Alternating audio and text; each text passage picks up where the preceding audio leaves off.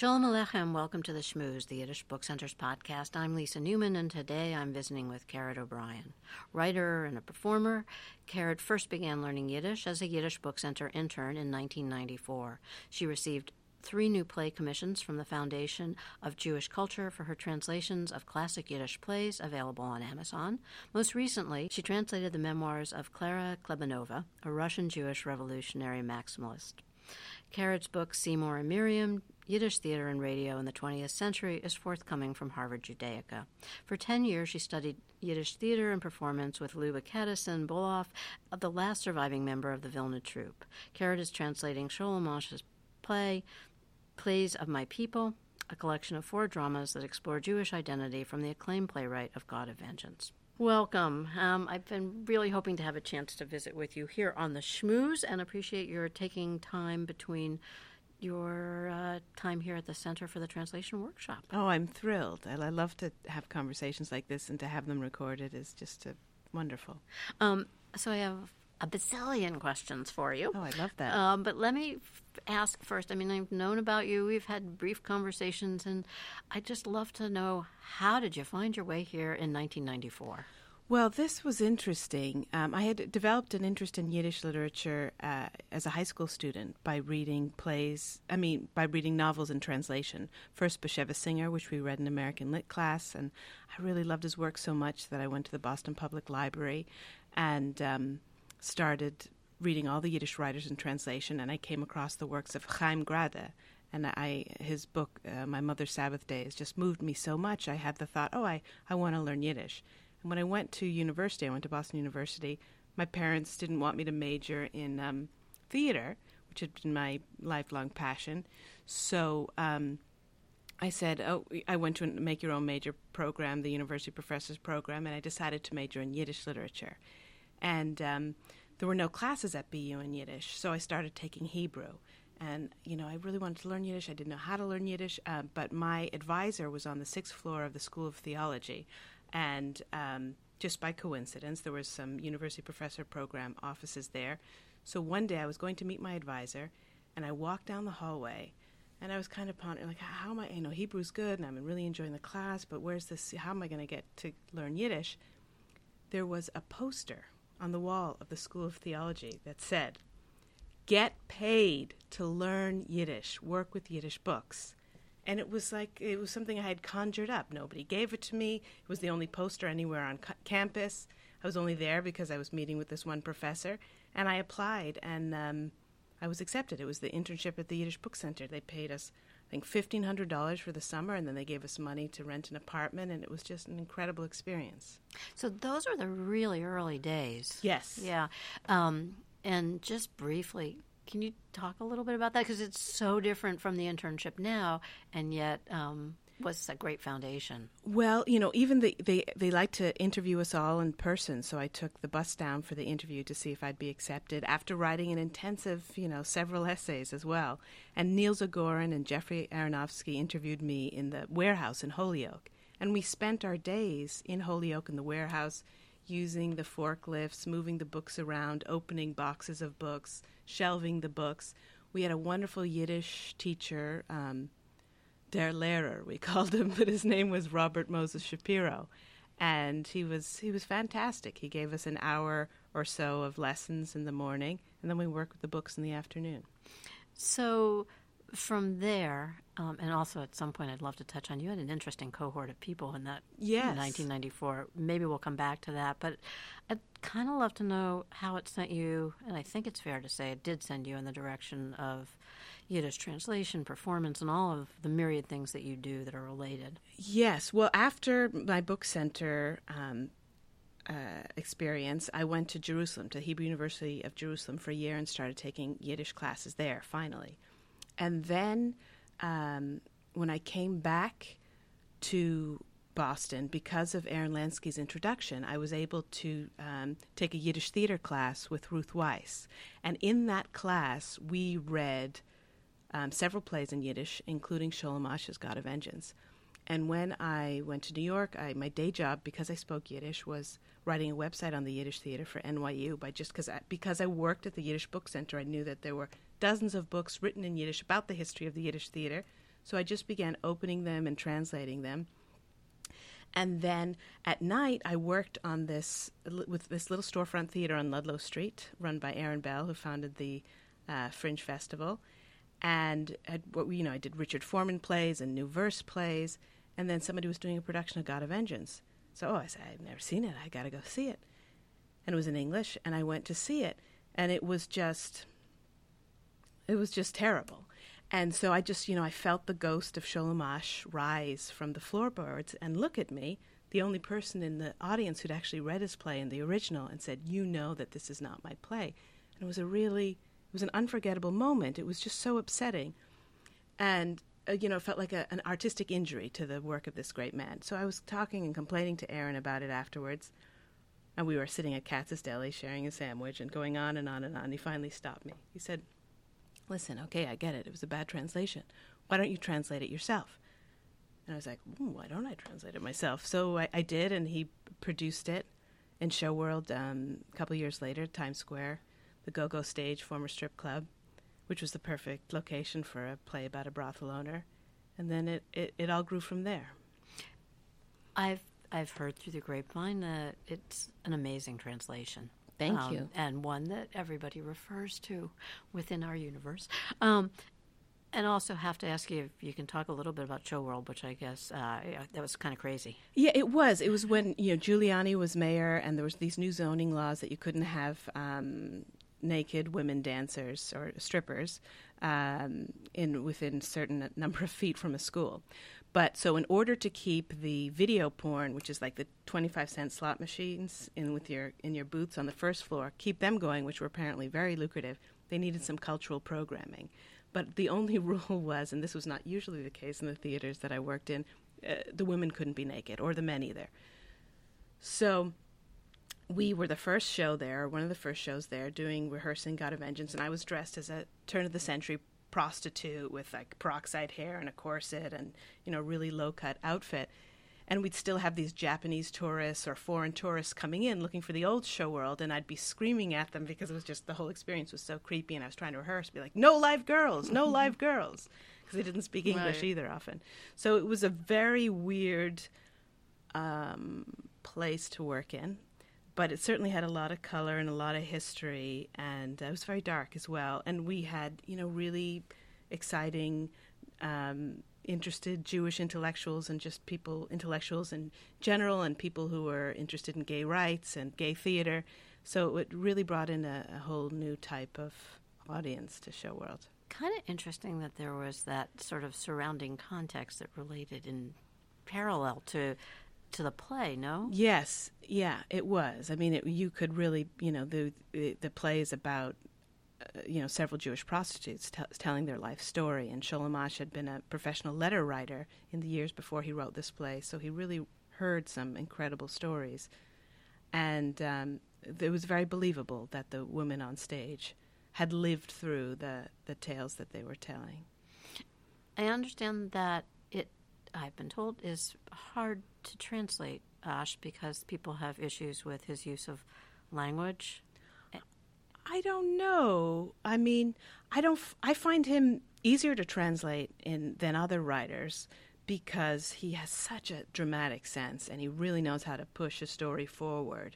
So it kind of flows from there. One of the most difficult things about translating sometimes are the religious references that his audience would know and how to make that work for a contemporary audience. And you are a 2019 Yiddish Book Center Translation Fellow, which is what brings you here today, for your second workshop. And you're working on additional plays. Yes, I am.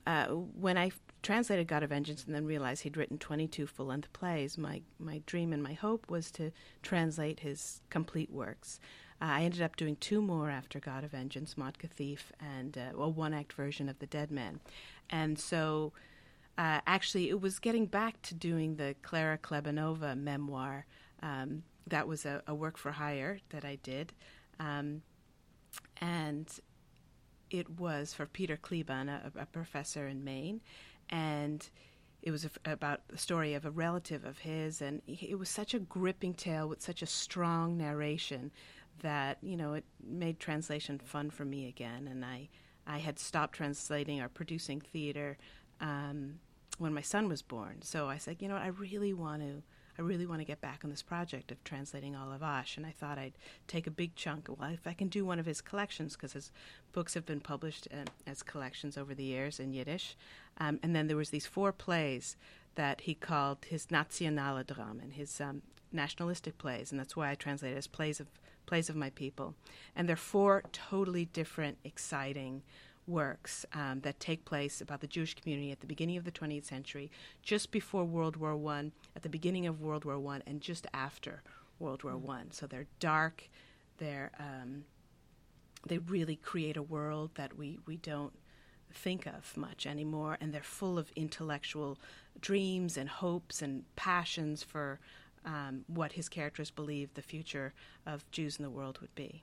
Is it interesting to reflect back now to see what he wrote then and see how it, no pun intended, played out? Yes, it's very prescient. Mm-hmm. For instance, there's one play, in a play called A Road to Zion. He has a character, Justina, who's very much in love with being Polish, even though she's Jewish, and she loves the gorgeous landscape of Poland.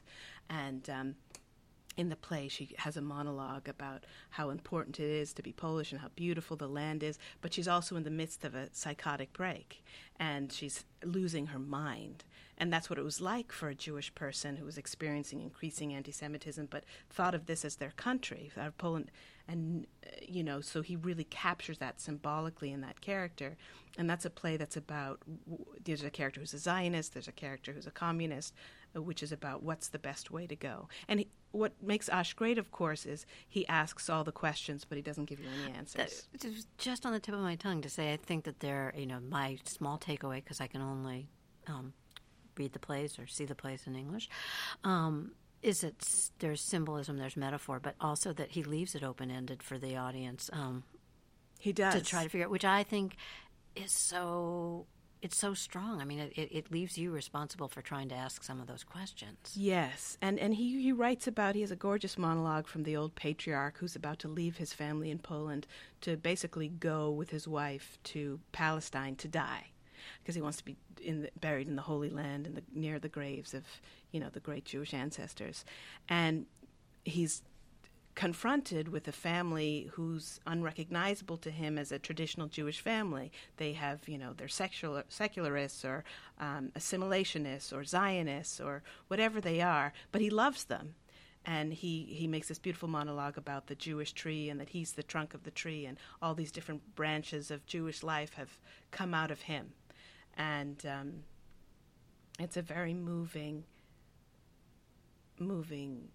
part of the play, and deals with so much of the complexity then, now, and yes, likely in the future about the I mean, Asch of course had a house in Israel in the 50s, and he had a very loving relationship with the land, but he was also aware of the conflicting viewpoints, and you know, there was he had a character who said, listen, you have to have a Yiddish part of Jewish life. You can't just forget everything that we built in the diaspora of 2,000 years. And he has a Zionist and someone who makes fun of the Zionists and said, what about the Uganda project? Why aren't they building, you know, a Jewish state in Uganda, which was one of the options at the time.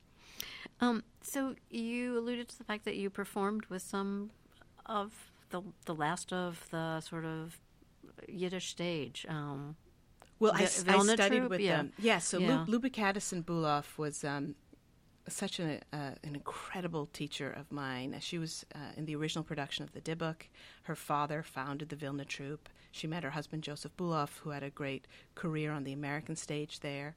And we worked on the Dybbuk and on other plays. She did an incredible, with her husband, an incredible Yiddish translation of Death of a Salesman, and we worked on the part of Linda together. She taught me all about the Yiddish literary theater, her experiences. The first play that the Vilna Troupe did was Der Landsmann by Sholem Asch, and she talked about Asch, and she did God of Vengeance opposite Stella Adler, the lesbian love scene in the 1920s. Wow. On Second Avenue in Moore Schwartz's theater. So she had a lot to share with me about the style of acting and what made the literature great. And then I also worked with Seymour Rexide, who taught me all about the Yiddish musical theater.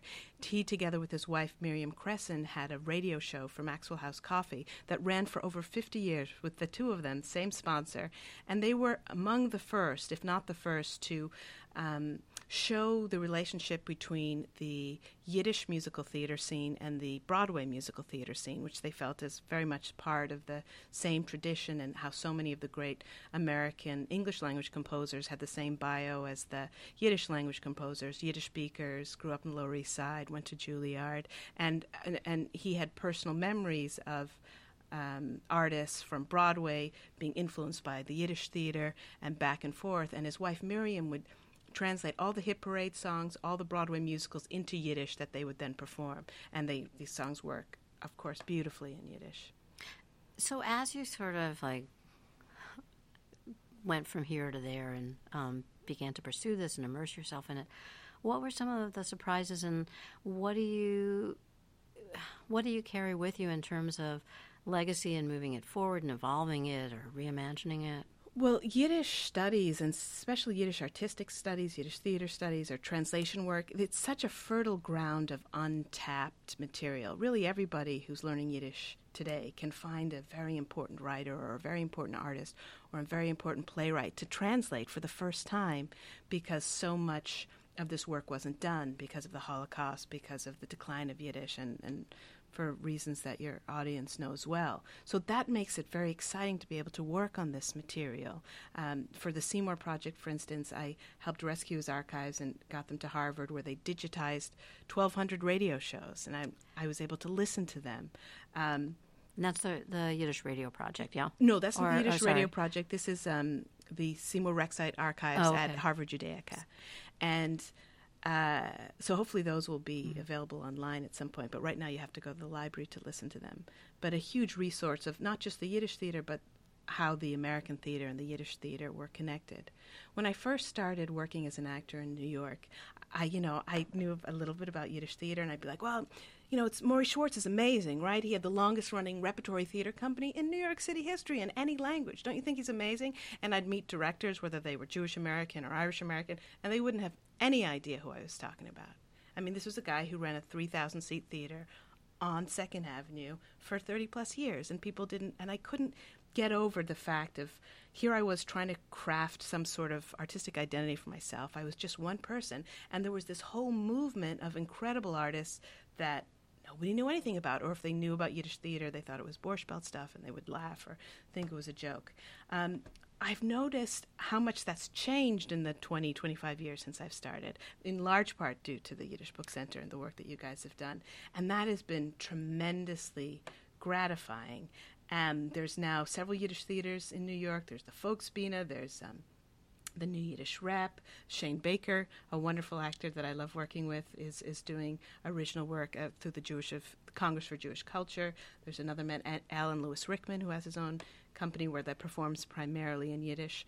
So there's so much opportunity, and there's so much conversation happening around not just Yiddish artists of the past, right, but people who are artists, American artists of the present, working and inspired by them.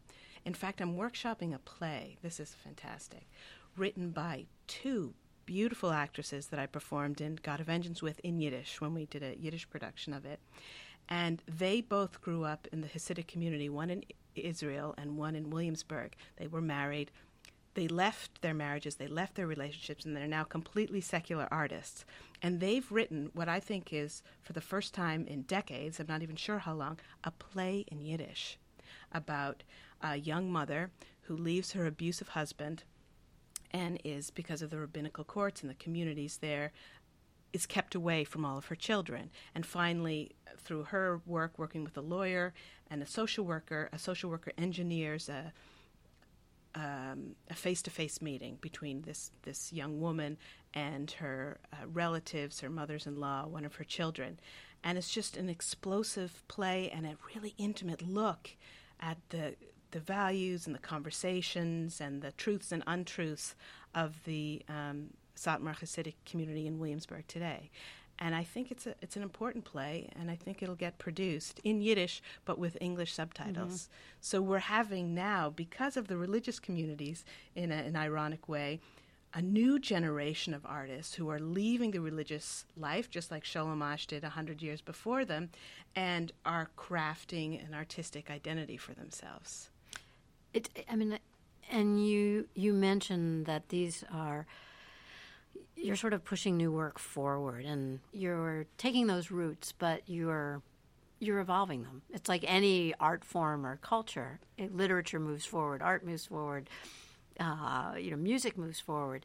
And to see what's going on with the work that you and all of these others are doing it's very heady and exciting. It is. It is. I want to just tell you the names of those playwrights so you can keep a look at them. It's Melissa Weiss and Malky. I'm not sure what last name she's going by now, but they work together. They call themselves Malky Squared Productions, and it's tremendously exciting to see how a younger generation of artists are interpreting Yiddish work and also coming up with original new Yiddish work. Mm-hmm. I mean, it's the future is. It's unexpectedly rich. It is. Now, you have Irish roots. I do. Can you talk a little bit about what intersections or whatever? I can, definitely. I was born in Galway, Ireland, and my grandfather was born on the Aran Islands. And people know the Aran Islands because John Millington Singh, the Irish playwright, the Playboy of the Western World, was based on... his time spent in the Aran Islands. And when Singh was living in the Aran Islands, nobody spoke English there. And so, but he wrote his play in English, peppered with all these Irish expressions. And in fact, when it was finally produced in 1906 at the Abbey, there were riots on the street because they said there's no Irish people like that. So it was a very similar feeling of when I was translating Sholem Asch, which is also a play that caused riots because they said no Jewish people, we're prostitutes or we're like that. I wanted to leave in an element of Yiddish, whether it's just a few phrases or a few words, the way that Singh did when he was translating his plays. When I was growing up in Galway and later Dublin, I knew very much the effect of a minority language on the majority language. I knew that the greatness of Oscar Wilde or the greatness of W.B. Yeats was because of the Irish undertones of the language. And I could see it in my own grandfather, who was a policeman, and he was very taciturn when he spoke in English, which was not his first language. But when the relatives came over from the Aran Islands and he had long conversations in Irish Gaelic, he became a different person. He became alive and expressive and interesting and funny.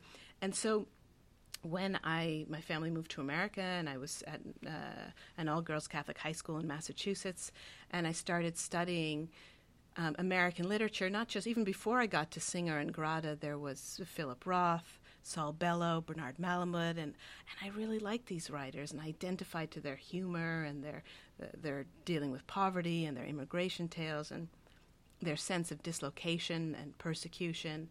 And I figured out pretty quickly that they were all Yiddish speakers or their descendants. And I was like, oh, I see. A 20th century American letters or American writing has a secret language too, just like Ireland did. And instead of Irish, it's Yiddish.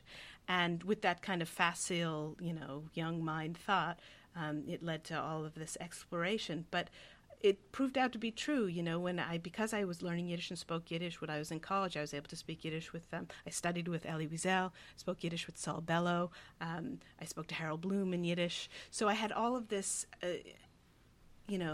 access and entryway because I was speaking the language, but also seeing the connection in a way that perhaps was easier for an outsider to see. When I'm listening to you and you're talking about Asch, and I'm thinking about the plays that I know or the work. He was like a Roth, no? Oh, yes, definitely. Is that okay to ask that question? Yeah, well, listen, there's so much that I love about Sholem Asch as a writer. First of all, he was an interfaith pioneer. You know, he was trying to, and you see it in his plays, he was always against war. He was always against people reconciling, and he was always for allowing people to have a wide variety of belief systems and for people to be allowed to call themselves whatever they wanted to call themselves. I mean, I grew up in a very Catholic environment. Only went through Catholic schooling, and, you know, experienced and saw the deep tragedies of the modern church in America, and firsthand.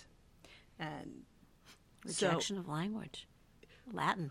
Rejection of language, yes, but also, you know, abuse of children and so on and so forth.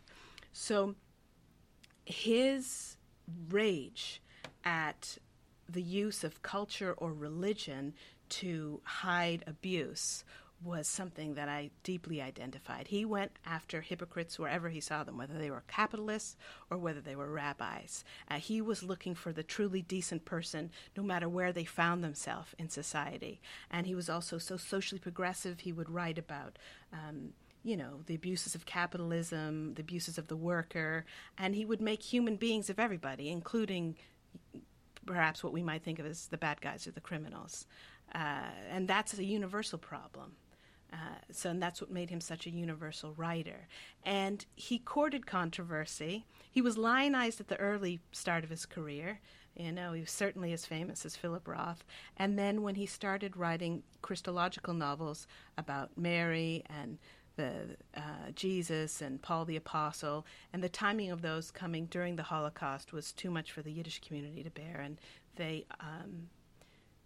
they ostracized him, basically, as he was developing a huge audience in English. So definitely that is an understandable pain.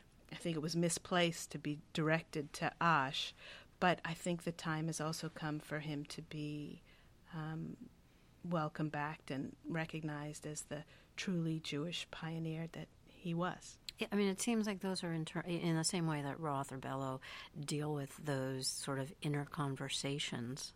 They're universal themes, but they're inner conversations about how do you wrestle with what that identity is and all that's associated with it. Yes. Which can become very problematic for some people when you... Yeah, when it's out there. That's why I just sort of all of a sudden was like, yeah, and the sexuality in Asch is definitely gives Philip Roth sexuality run for his money. Yeah. So last quick question for you. So all these many years later, could you ever have imagined that seeing that poster would take you here? Gosh, yes. You know, I just fell in love with the literature right away, and I just knew how great it was, just like the way I knew the Irish language literature was great, or was raised to believe that it was great, and it truly was. And it's just the magic of following. You know, I have an internal system that guides what I do, and there's just something that, oh, this feels really right, and so I do it. And it felt really right to, you know, to have that idea and then to see that someone else had the idea to teach people Yiddish, and I just had to go and sign up. It's been a rich and wonderful and totally unique journey. I remember the first time I met Luba Kadison. I had gone through her archives at Harvard University, and I read her memoir, which was about founding a theater during wartime and how difficult that was, but it saved her father's life. One of the plays that I'm translating is basically about how the Jews of Kovno, Lithuania, were given 24 hours to leave or be killed. And Luba experienced that firsthand. She was 7 years old, and her father went into a deep depression, and the Vilna Troupe came out of that depression. It was her mother's idea, along with some other German Jewish soldiers, to start something and get him involved. And that had a huge transformative effect on the world. And after, I was so just amazed by what she had done artistically with her life in the most dire of circumstances that I said to her, she's like, well, what are you going to do with your life, young Irish woman? Mm-hmm. And I said, you know, I want to, without even thinking, I said, I want to have a life like yours. And she looked shocked, and she had to think about that for a minute. And then she turned to me and she said, you know, it was a very rich life. I had a very rich life, but it was also difficult. And I was like, yeah, sure. It was a very rich life. I want to have a life like that, meaning rich in experience. And certainly the artistic path is challenging, even in a country that's not going through war.